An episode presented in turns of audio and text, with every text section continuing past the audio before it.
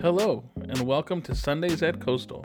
This week, Pastor Andy teaches a sermon out of Luke chapter 2 titled The Junior High Jesus. Through his Son, God drew near to us when we hated him. Will he remain distant now that we have hope we can please him? He eagerly suffered for us when we were failing as orphans. Will he cross his arms over our failures now that we are his adopted children? His heart was gentle and lonely toward us when we were lost. Will his heart be anything different towards us now that we are found? Find your rest in the promise that God will be forever present through every season of your life. Good morning. Merry Christmas. I hope to see you guys on Christmas Eve. It's going to be so great.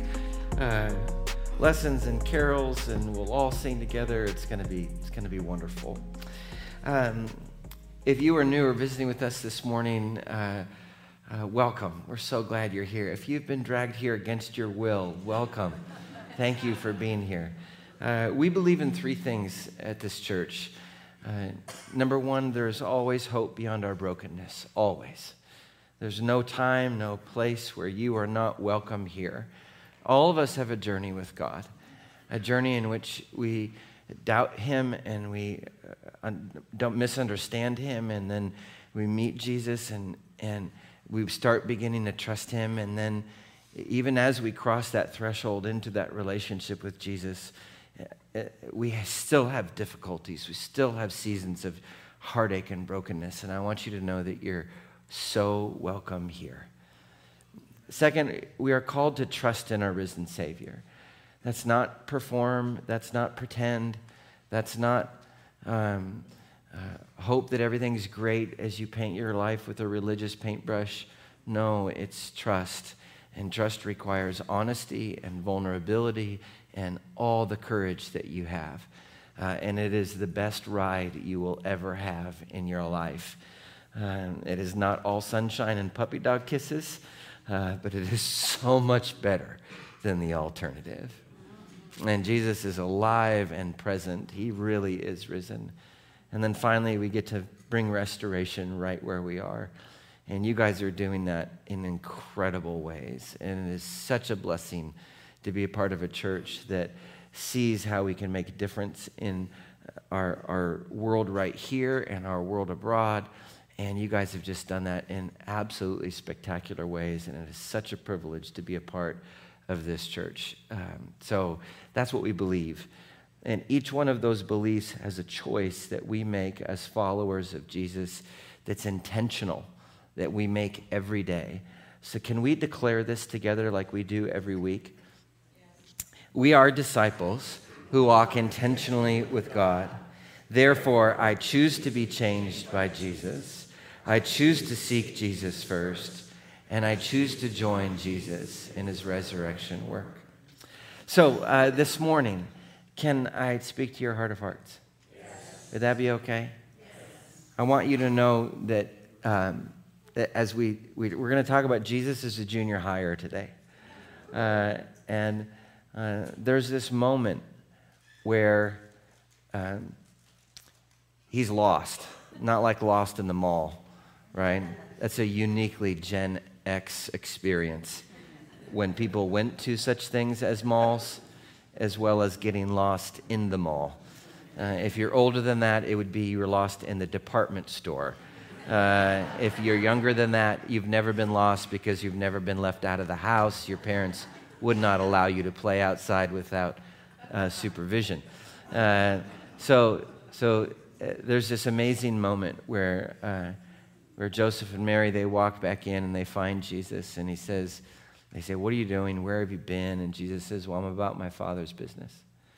I'm about, I'm about this place, my father's house. And so often in our lives, um, we, we wake up one day and we realize that we say, God, where are you? And, and God says, well, no, no, no. Where are you? And Jesus has been about his father's business, his father's heart, his father's kingdom, while we've been off doing our own thing. And I would like to invite you back this morning into the heart of God so that you would be about his business. And I know that, that you're, you're here because that's what you want. So, can I pray for that for us this morning? That be okay? Jesus, uh, first we just bind up and silence anything opposed to you that's here. Um, and we cast anything opposed to you that's at, that can be cast out, be gone now in Jesus' name. No matter if we're at home listening or like Joe in bed or here, God, it doesn't matter where we are or when we are, Lord, we need your protection. And we ask, Holy Spirit, that you would speak to us and that you would draw our spirits and our thinking and our believing and our acting so that we might be about your business, that we might be about your heart, Heavenly Father, that we might know you and understand you and fall ever more deeply in love with you. So, God, bring change and renewal and restoration to our hearts and our mind and our body and our spirit today. We love you, Jesus. And all God's people said, Amen. Amen. Dane Ortlund wrote this amazing book called um, Gentle and Lowly. And in it, he writes this The gospel is the invitation to let the heart of Christ calm us into joy. For we've already been discovered, included, brought in.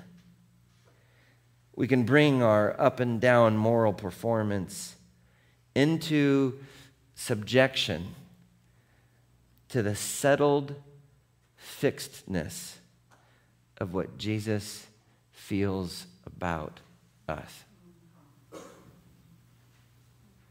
Do you know? Do you believe what Jesus feels about you? what your Heavenly Father feels about you? Are you aware? Has it formed your thinking and your acting and your relationships of how God truly feels about you? Because He adores you and He wants you and He loves you and He chooses you. That's what today's about. Jesus, 12 years old, sitting in his father's house, the temple, because Jesus wants his entire life to be focused on his father's heart. So Luke tells the story of Jesus at the age of 12 uh, because he talks to who? Talks to Mary, right? Luke, uh, Luke knew Mary. And Luke wasn't one of the 12 disciples. Um, some scholars think that Luke was part of that larger 70 um, that ended up following Jesus and ended up leaving when Jesus had some hard words to say to them. We know for sure that Luke was a physician. He grew up in modern day Turkey. Um, here's a map of modern day Turkey. Um, and you can see here um, there's there's, uh, see where it says Syria on the right, the far right? Up above there, there's a little town uh, called Aleppo. Uh, and and th- to the west of that, where that red arrow is, is Antioch. That's where Luke uh, grew up. It's in modern day Turkey right now. And we know that Luke interviewed all of the living disciples that were around him at the time, and as well as Mary. Now, picture this after spending weeks, if not months, with Mary, talking with her, learning from her, hanging out with her, writing every word that we have in Luke's gospel about the birth of Jesus. All of the angels, all of the wise men, all of that came from Luke's time interviewing Mary. Uh, Luke asks, I'm imagining Mary a question like, Mary, tell me what Jesus was like when he was a junior higher. Right? That time when, like, kids molt, right? Like they're, they transform into a different species of human being called a teenager and then into an adult. And she's telling story after story of Luke as a junior higher. And, and Luke knows as he's traveling back to where he lived that he's got to pick the right story to help us understand who Jesus is. And so I'm sure Mary didn't tell one story. She probably told a lot of stories, right? So, what's the one story that, that Luke picks?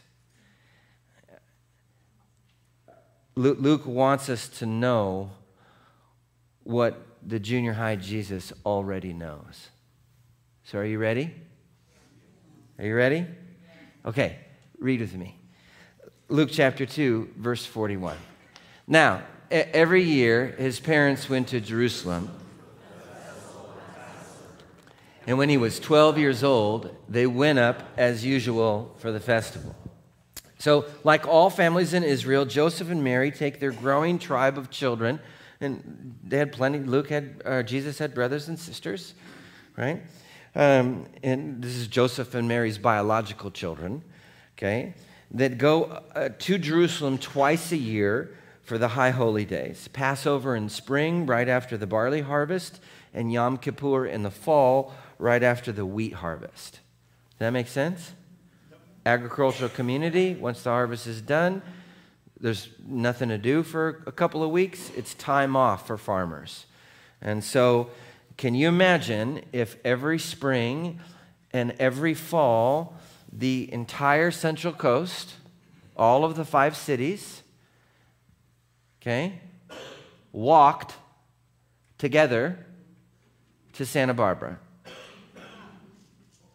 It's 90 miles from Nazareth to Jerusalem. It's 90 miles from here to Santa Barbara. What if we all walked together every house empty, every field harvested, and the 101 was filled with 45,000 people walking to Santa Barbara. Take about a week, okay? And it would be an amazing experience. But we all did this twice a year walking there, hanging out in Santa Barbara for a week, walking back together twice a year, 45,000 people. Okay? After 9, 10, 11 years, we'd all be experts at this trip. Yes? Right? And what would happen to our kids? Well, you know, we'd all travel together as a big herd. And when kids and families all travel together as a big herd, they clump together. Mothers clump and complain about their husbands, and husbands clump and complain about other things, and, and, and children. Um, children all, you know, they become like a wild pack of animals, right? And they run and they dart and they. So this is going to happen. So this is how Jesus grew up. This is how all the kids grew up. They would dart in and out, and just like, you know, I don't know if. Well, this was my generation, not the younger generations, but my generation. I don't know about you, but like in the summertime, when we weren't in school, you know, did my mom say? Probably same thing your mom said. You know, come back when it's dark you know, but get out. like, there was no Xbox, there was no television. You had to turn the knob by hand. So, you know, you were, you know, it was either watch Days of Our Lives with mom or go do something else. She was at work. She never watched that show, but, uh, you know, so it was mom and dad go to work. This is my household. And so my brother and I are out you know, and foraging for food and whatever it is else that we did, you know, and then we would come back at dark. That was summertime. And ha- summertime, sometimes I wouldn't come back for four or five days. I would call my mom, where's I'm staying at Ben's house. Oh, we're now we're staying at Austin's house. Oh, now we're going to Scott's house. And she'd be like, great. you know? My child didn't come back for four or five days right now. I have two kids in high school. I would rejoice. Uh,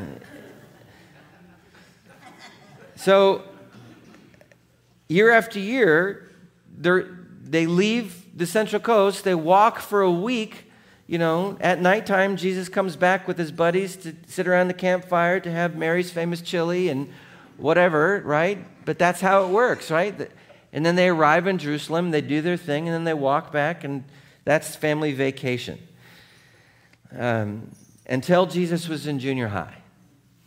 Then everything fell apart. This was the trip. The trip. Verse 43, read with me. When the festival was ended and they started to return, the boy Jesus stayed behind in Jerusalem, but his parents did not know it. They're not being neglectful, they're just, that's just how it is. They're like, well, we'll see at campfire tonight, and then they walk, okay? So Jesus is like, I'm staying in the big city, right? And like all junior high boys, Jesus is focused on one thing, right? When Jonah, my oldest, was in junior high, he was focused on food, still is, right? But it, when he was laughing, he was laughing, focused on one thing. Levi, our youngest, when he was in junior high, still kind of to this day, he can do one thing at a time, right? And his one thing when he was in junior high, he finally got an Xbox, and so he started playing Xbox. And it didn't matter if his dog was eating his $400 retainer right in front of him. He's playing Xbox. Didn't matter if not once, not twice, but three times Jonah got out of his room, went into the bathroom right next to Levi, literally in front of his face, and shoved an entire toilet paper roll down the, the toilet and then flushed it and did that for so long that a thousand gallons of water, an inch and a half deep, was on Levi's carpet. It didn't matter if that was happening around him. The water is to his ankles. He's still playing Xbox.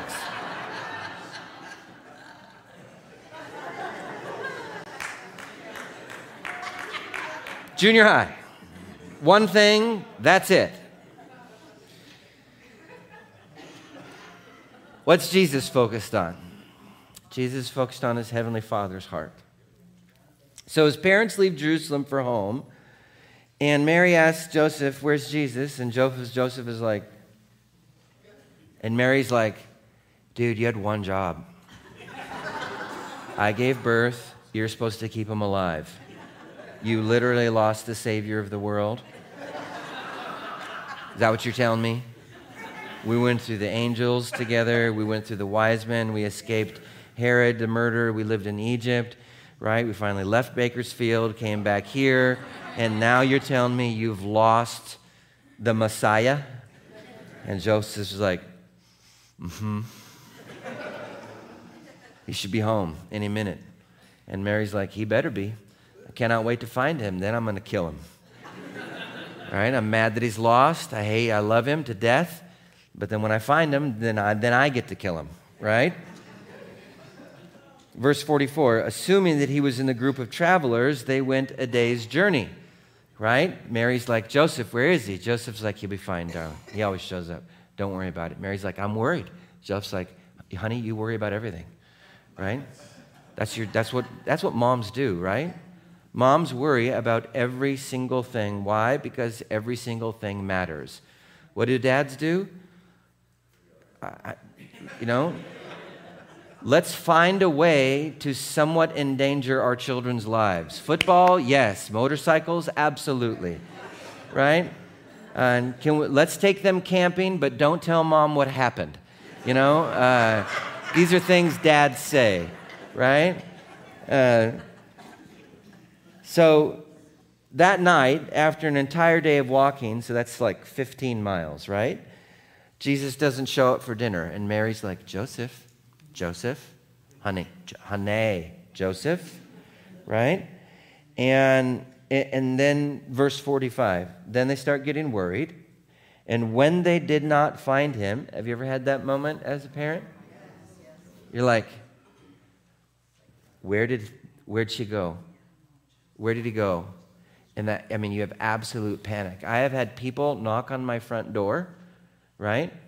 And I've opened my front door, and there's Jonah, our oldest, who has cerebral palsy, and a stranger. And they say to me, We found him in the middle of the street. I didn't even have time to panic. I just panicked afterwards, right? A little escape artist.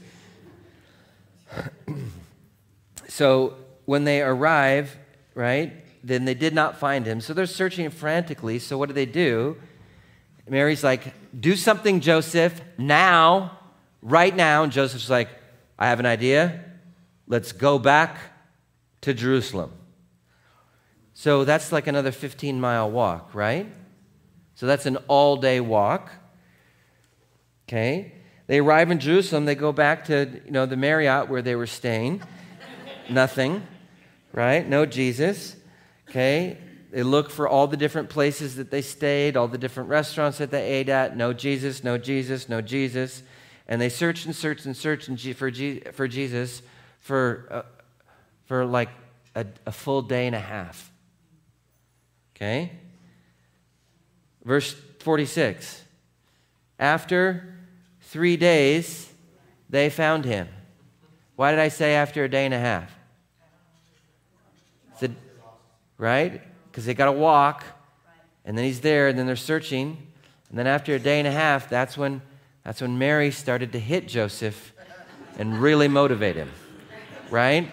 That's sort of, you will find our son now and they're searching and they're panicking and they're crying and they're searching and they're panicking and they're crying and they don't know what to do. And so they go to church to pray. And when they go to church to pray, after three days, read with me, they found him in the temple. Now, every word weighs 100 pounds after that comma. Okay? First word sitting among the teachers. That's the rabbis. Rabbi means teacher. He's sitting among the teachers. Here's another 100 pound word. Listening to them. Here's a 500 pound word. And asking them questions. And all who heard him were amazed at his understanding and his answers.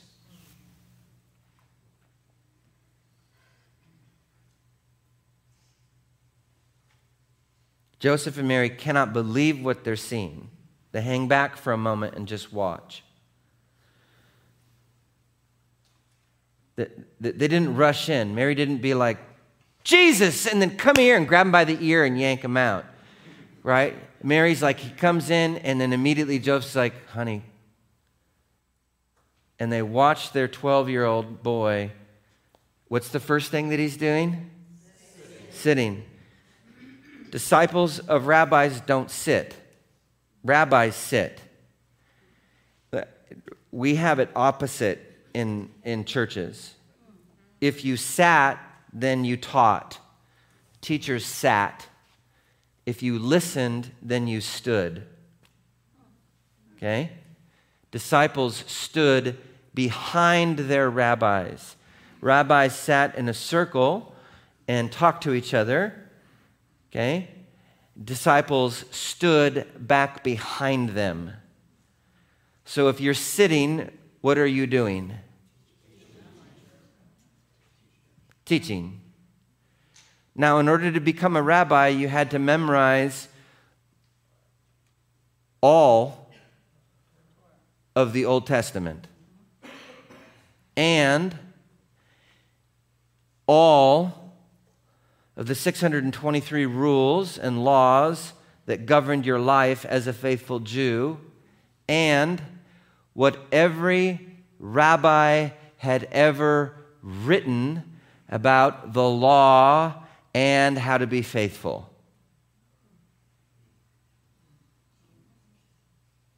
That's what it takes to be a rabbi. You have to memorize it Of course, things were back in, there were scrolls back in the day, not books with pages. That's called a folio. That's a new invention, right? Invented in the 1380s. Before then, it was just all scrolls. A rabbi could stick a pin through the scroll and name every letter that the pin would go through.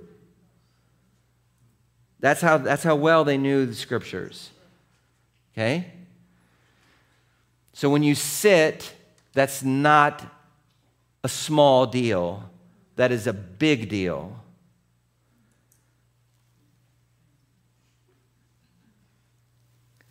Second, Jesus is listening. Have you ever known a junior high boy that listens? this is evidence that he is God and man. Amen?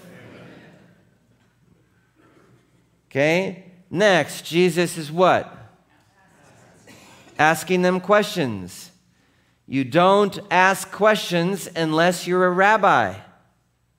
Eh, that's it. Rabbis taught by asking questions. That's why Jesus responded with so, to so many people by asking a question or telling a parable. That's how rabbis did it. You would ask a question of a rabbi, or you'd pose a problem or an issue, and then the rabbi would ask you a question. Why? Because it makes you think. It makes you responsible for doing the intellectual work. What do junior highers do to us? They make us do all of the intellectual work. Have you seen my pants? Do you know how to breathe? Right? They're like, I can't find my phone. Where is it? That's what junior highers do. They make you do all the thinking, and you think you've lost your mind. You haven't. My mother would always tell to me, You're like sucking my brain out, right? Only when you're a rabbi could and, and you've memorized every good question that every other rabbi asked, would you dare to have the audacity to ask another question? Because asking a question would mean that you have something new to offer on Scripture. Do you know any 12 year old that can open up the Bible and somehow create, un- unearth something new that men and women who've had multiple doctorates that have been studying it their entire lives have yet to see.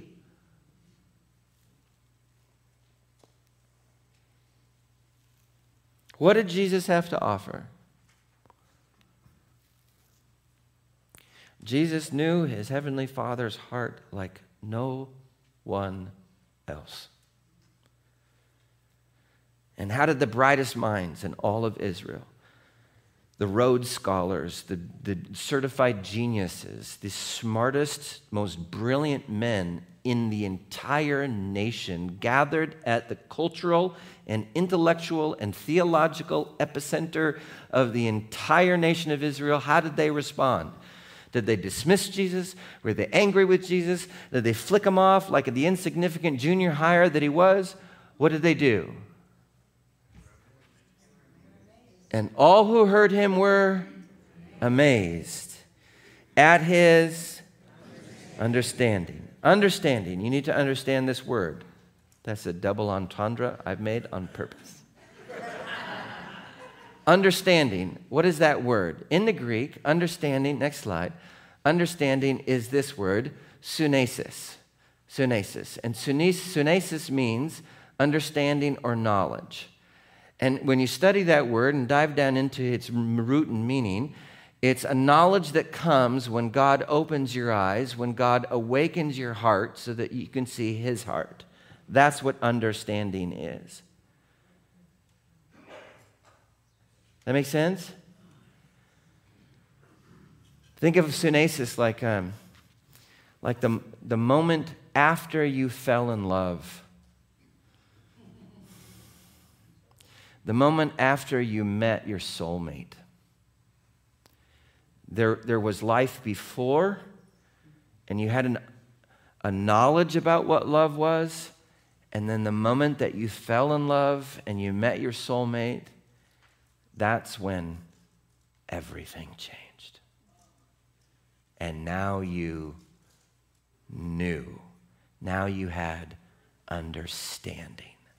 Does that make sense? It's the moment that you held your child in your hands for your first time. You had anticipated what it would be like to be a parent, but then the moment that baby came, now you had sunesis, understanding. Does that make sense? When you understand God's heart, it would be the moment that, like, you knew, oh, there's about God, like that horrible Bette Midler song. He's out there and somewhere in the distance, right? It's like, oh, that's like I know about God, sort of like I know about LeBron James. I don't know LeBron James, I just know that he exists, right? Do you know who LeBron? He's a basketball guy. I'm talking to a bunch of middle aged white people. Uh, uh, do you know who Jimmy Buffett is? You know, like you don't know him, but you know about him. You know what I'm saying? Okay, all right.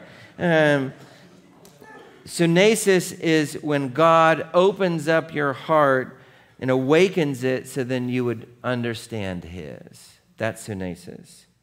There's a famous passage in the book of Isaiah that uses the word sunesis. In, in the book of Isaiah, God gives Isaiah a mission. It's a horrible mission.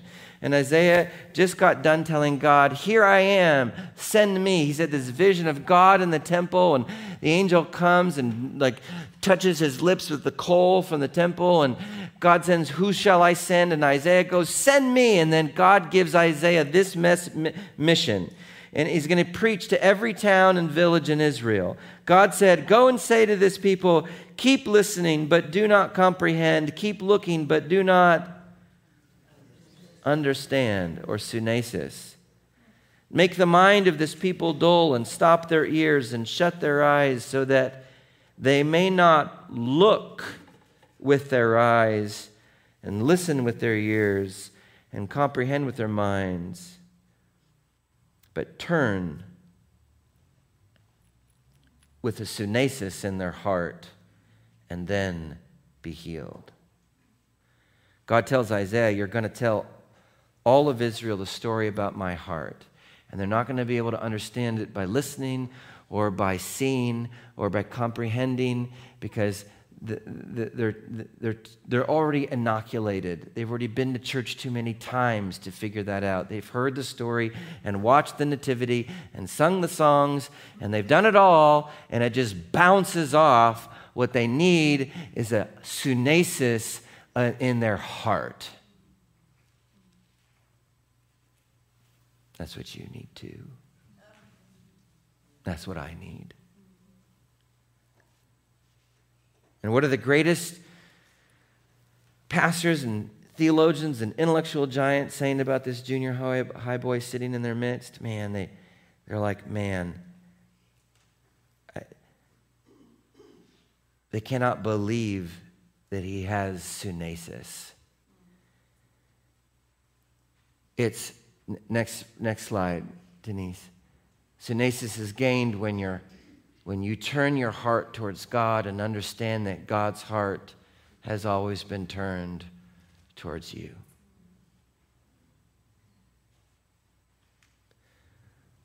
To understand your heavenly fart. Did I just say fart? I think I did. Did I say that? Now I did. There's a third. Sorry, I apologize. I don't want to be crude or crass. Um, to understand your Heavenly Father's heart, um, stay, stay with me, folks. Stay with me.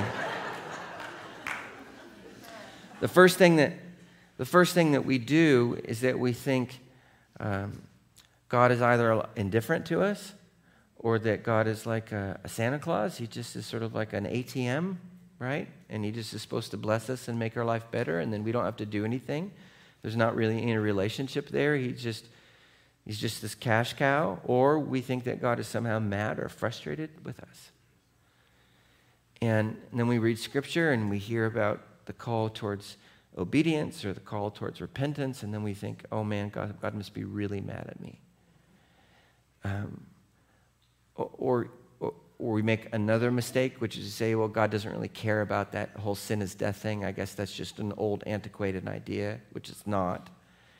And then we can get into one or two traps, one of which is that we think that um, God, God doesn't really want us to live a life intimacy with Him. He just is going to bless whatever we decide. Or we make the opposite mistakes, which is, is that we're so scared that God is angry and mad at us that we think that we have to deal with all of our stuff before we can get to God.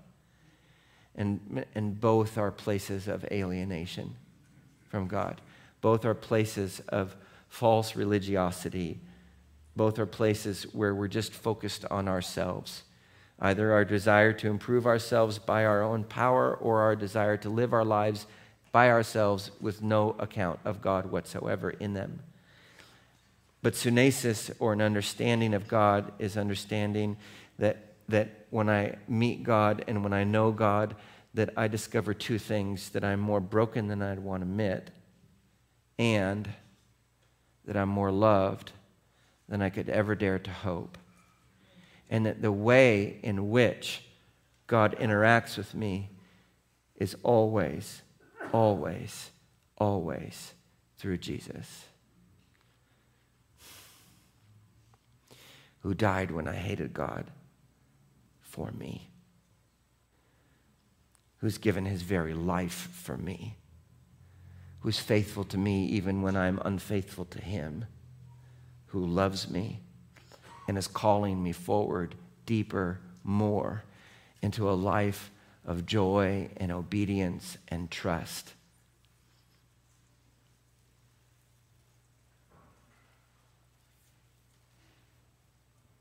So Mary and Joseph are there. They're in the temple. They're looking at Jesus sitting with the rabbis, asking questions like a rabbi, and all of Israel's brain trust is there, amazed at what Jesus is saying. Joseph is beaming, maybe not on the outside, but on the inside for sure. Mary is astonished too. But based on the question she asked next, I think her astonishment is tinted with just a touch of anger. Instead, she says, when his parents saw him, they were astonished, and his mother said to him, Child? or in other translations, Boy?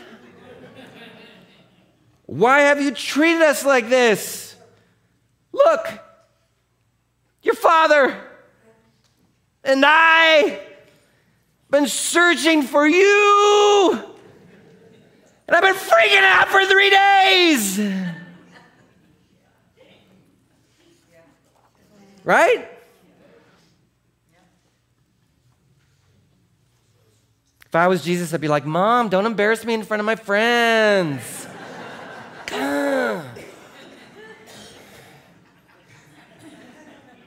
right?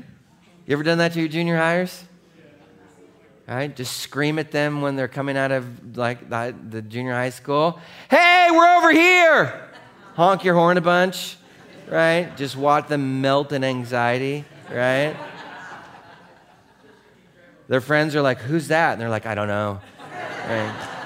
I'm gonna walk home seven miles by myself. I don't care, right? I'm like, God, why do you do that? Ugh. So mad. How does Jesus respond? Verse 49. This is fantastic. Jesus said to them, Why were you searching for me? Full stop. That's like, that's such a junior high response. It's not even funny, right? It's like when you find your junior higher like lighting the dog on fire. What are you doing? What do you mean? right? Or whatever it is, you know? They've taken they've taken like your most expensive thing and you're, they're using it. They're like they have, to, they have to nail something they have to nail a nail in the wall. So they pick up like your family heirloom and start like smashing it into the right? Like that's how junior highers think right? He says why were you searching for me? At, and mary's like she's got the excuse right? Did you not know that i must be in my father's house the literal translation of the Greek phrase that the junior high use, Jesus uses is this Did you not know that I'm about my Father's business?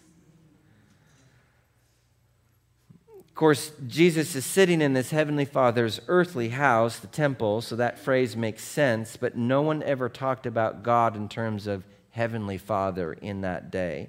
God was Lord, God was Savior, God was Almighty, not Heavenly Father.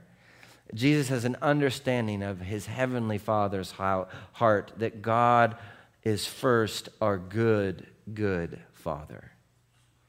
And base, Jesus basically saying to his parents, I'm about everything that my heavenly Father is about. I'm about His business, His will, His plan, His purpose, His heart.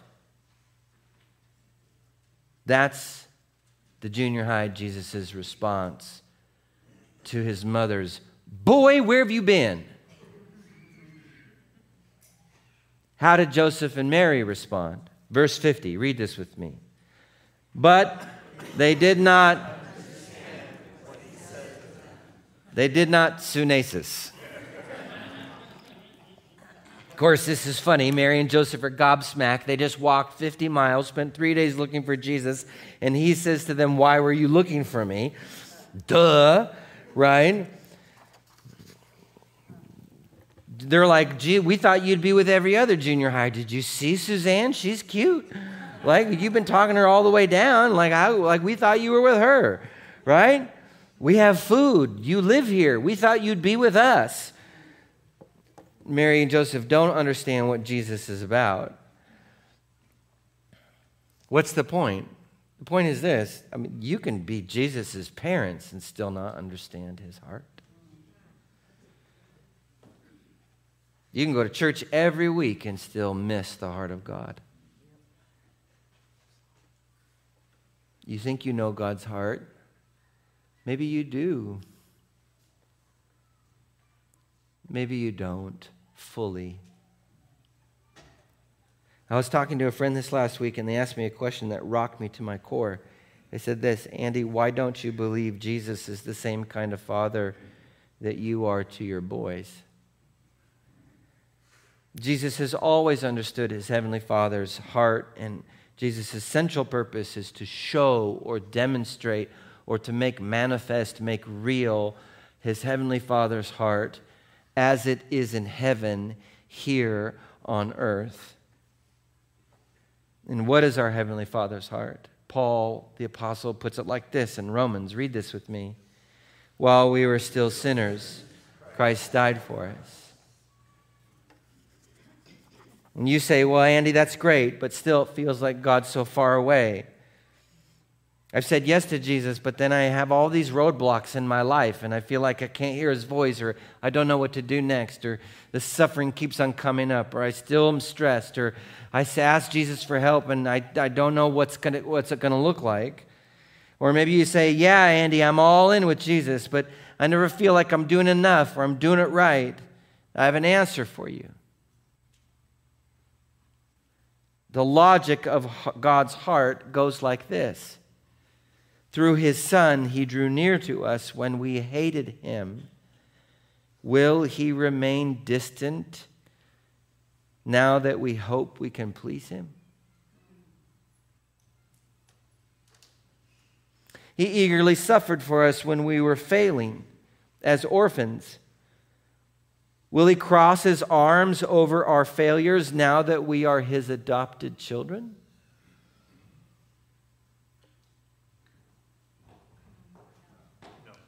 Four people got the answer right. Will he? Oh. His heart was gentle and lowly toward us when we were lost. Will his heart be anything different toward us now that we are found?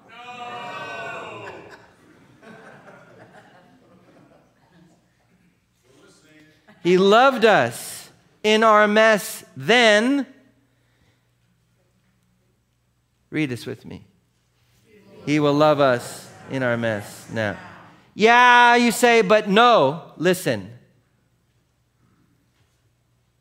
The agony that you're experiencing over the sin and brokenness in your life is directly a result of the fact that you belong to your Heavenly Father. If you didn't care about what you were doing that hurt other people, that would be evidence of your lostness. Does that make sense? The fact that you want to grow deeper with Jesus is evidence of your foundedness. We are not who we were. Our hearts have been changed by the very heart of God, and God's heart has never, ever grown cold to you. Ever. So, do you want understanding? Do you want sunesis of God's heart?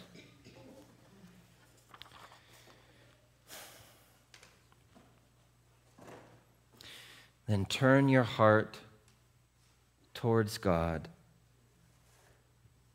because you're finally convinced that living apart from Him is killing you. Turn your heart towards God because you're finally convinced that living apart from Him is killing you. Begin to hate the things that are killing you. Begin to say, I don't want that in my life anymore. And the solution isn't to try and fix that by myself. The solution is to turn your heart towards God and to cry out to Him all day. You could pray a prayer with me. Let me show you what you're getting into before you say yes. It goes like this Heavenly Father, I want to know your heart this Christmas. Open my eyes, awaken my own sleeping heart. Heavenly Father, give me Jesus' heart, a heart that loves you, that can see you clearly, and wants to be only about your business, your house, your things, and your will. Would you like to pray that with me? Heavenly Father, I want to know your heart this Christmas. Open my eyes awaken my own sleeping heart. Heavenly Father, give me Jesus' heart, a heart that loves you, that can see you clearly, and wants to be only about your business, your house, your things, your will. I'm imagining Luke listening to the story from Mary, and I'm imagining him shaking his head in wonder and laughter and awe. And then Luke asks the question we would all ask Mary, what happened next? And Mary responds, Well, he came home with us. Mean, he's a great kid. So Luke writes, verse 51 Then Jesus went down with them and came to Nazareth and was obedient to them. And his mother, read with me, his mother treasured all these things. In where? Her heart. It wasn't just an intellectual exercise for Mary. She began to think, Am I about my Father's business? Where in my life have I just said, No, I want to do it my way and my timing? Where in my life have I really is my life really oriented around my Heavenly Father, or am I asking my Heavenly Father to orient his life around me? Am I really saying at every step of my life, God, what would you like to be done? God, what's your will? Not, Lord, bless my will. Lord, bless my plan. But no, no, no. God, what would you like? Am I about my father's business or do I want my father to be about my business? When you treasure this in your heart this Christmas, do so knowing God loves you and He's with you in that conversation and He'll never leave you. And you're in a process, and that process is okay. There's no condemnation in that process. And the Holy Spirit is moving in you and through you to shape you more and more and more and more into the very spit and image of Jesus because that's what the Holy Spirit does. He's the author and perfecter of your faith.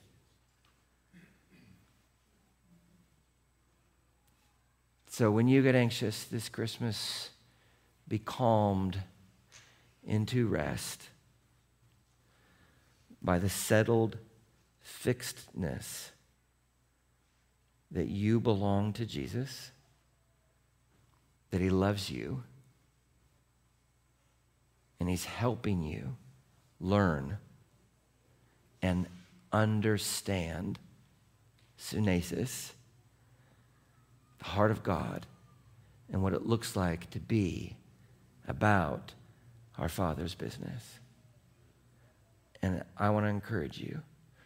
I have never, ever, ever been a part of a church that is doing our Father's business like this one. We're on the right track. We're not lost. Jesus isn't saying, Where are you? We're with him. We're with him. And let's keep on going. I love you guys so much. I hope that this Christmas week is just beyond good for you. And I hope you can join us this Saturday, Christmas Eve, for our service at 5:30 here. We'll have candle lights and everything. And I hope that Christmas morning is glorious. Can I pray for us? Jesus, would you bless and seal all these good things in our hearts today and give us the sunesis that we need, the understanding that we need.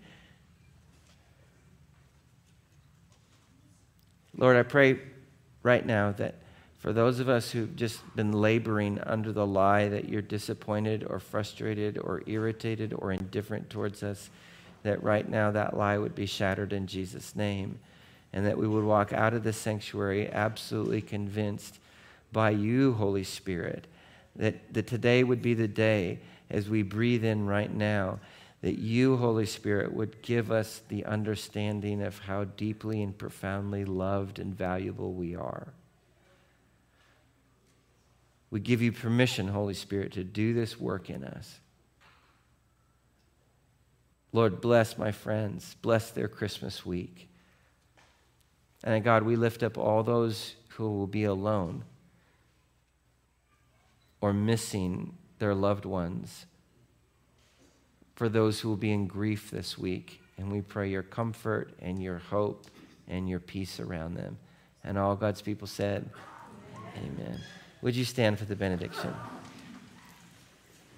We got good food, food, good food for you today. Like always, it's calorie free, does not count.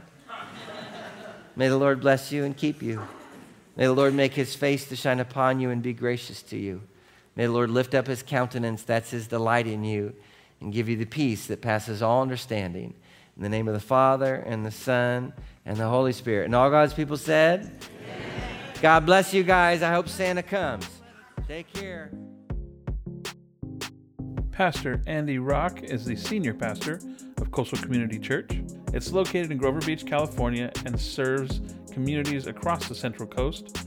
Join us online each week on Sunday morning at 9 a.m. for our weekly live stream.